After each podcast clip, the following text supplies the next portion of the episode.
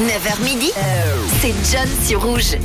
Et vous êtes sur Rouge, les amis, en ce mardi, mardi euh, 7 mars, euh, qui est une date importante euh, dans l'histoire de la musique pour certains artistes. On a par exemple un groupe, un groupe qui a tout cartonné, qui a même réussi à détrôner le King of Pop, Michael Jackson, de la première place du Billboard en 1991 avec leur album euh, Nevermind.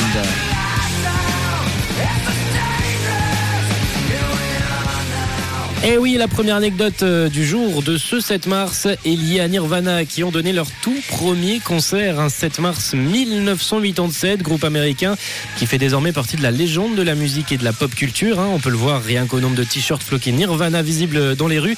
Un véritable, une véritable hype autour de ce groupe et un premier concert donc donné à domicile à Washington et au cours de cette euh, prestation de ce concert, le groupe euh, jouera des chansons de Led Zeppelin euh, Many More Times. Euh, Il présentera également des propres chansons d'Aero Zeppelin, If You Must euh, et encore plein d'autres titres qu'ils joueront euh, d'autres groupes. Et le second anecdote, la seconde anecdote du jour nous concerne un, album et un artiste que l'on connaît tous, c'est David Bowie.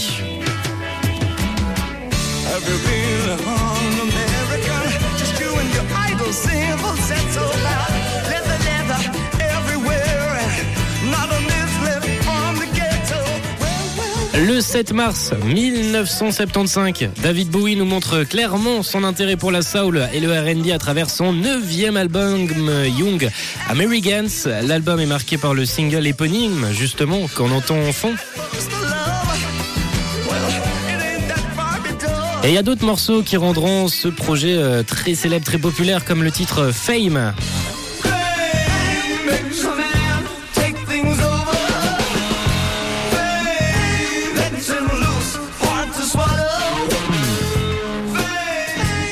Un titre qui, pour la petite histoire, a été coécrit avec euh, John Lennon. Young Americans sortait donc euh, un 7 mars de l'année 1975, un succès commercial et critique considéré comme un album phare de la carrière de Bowie.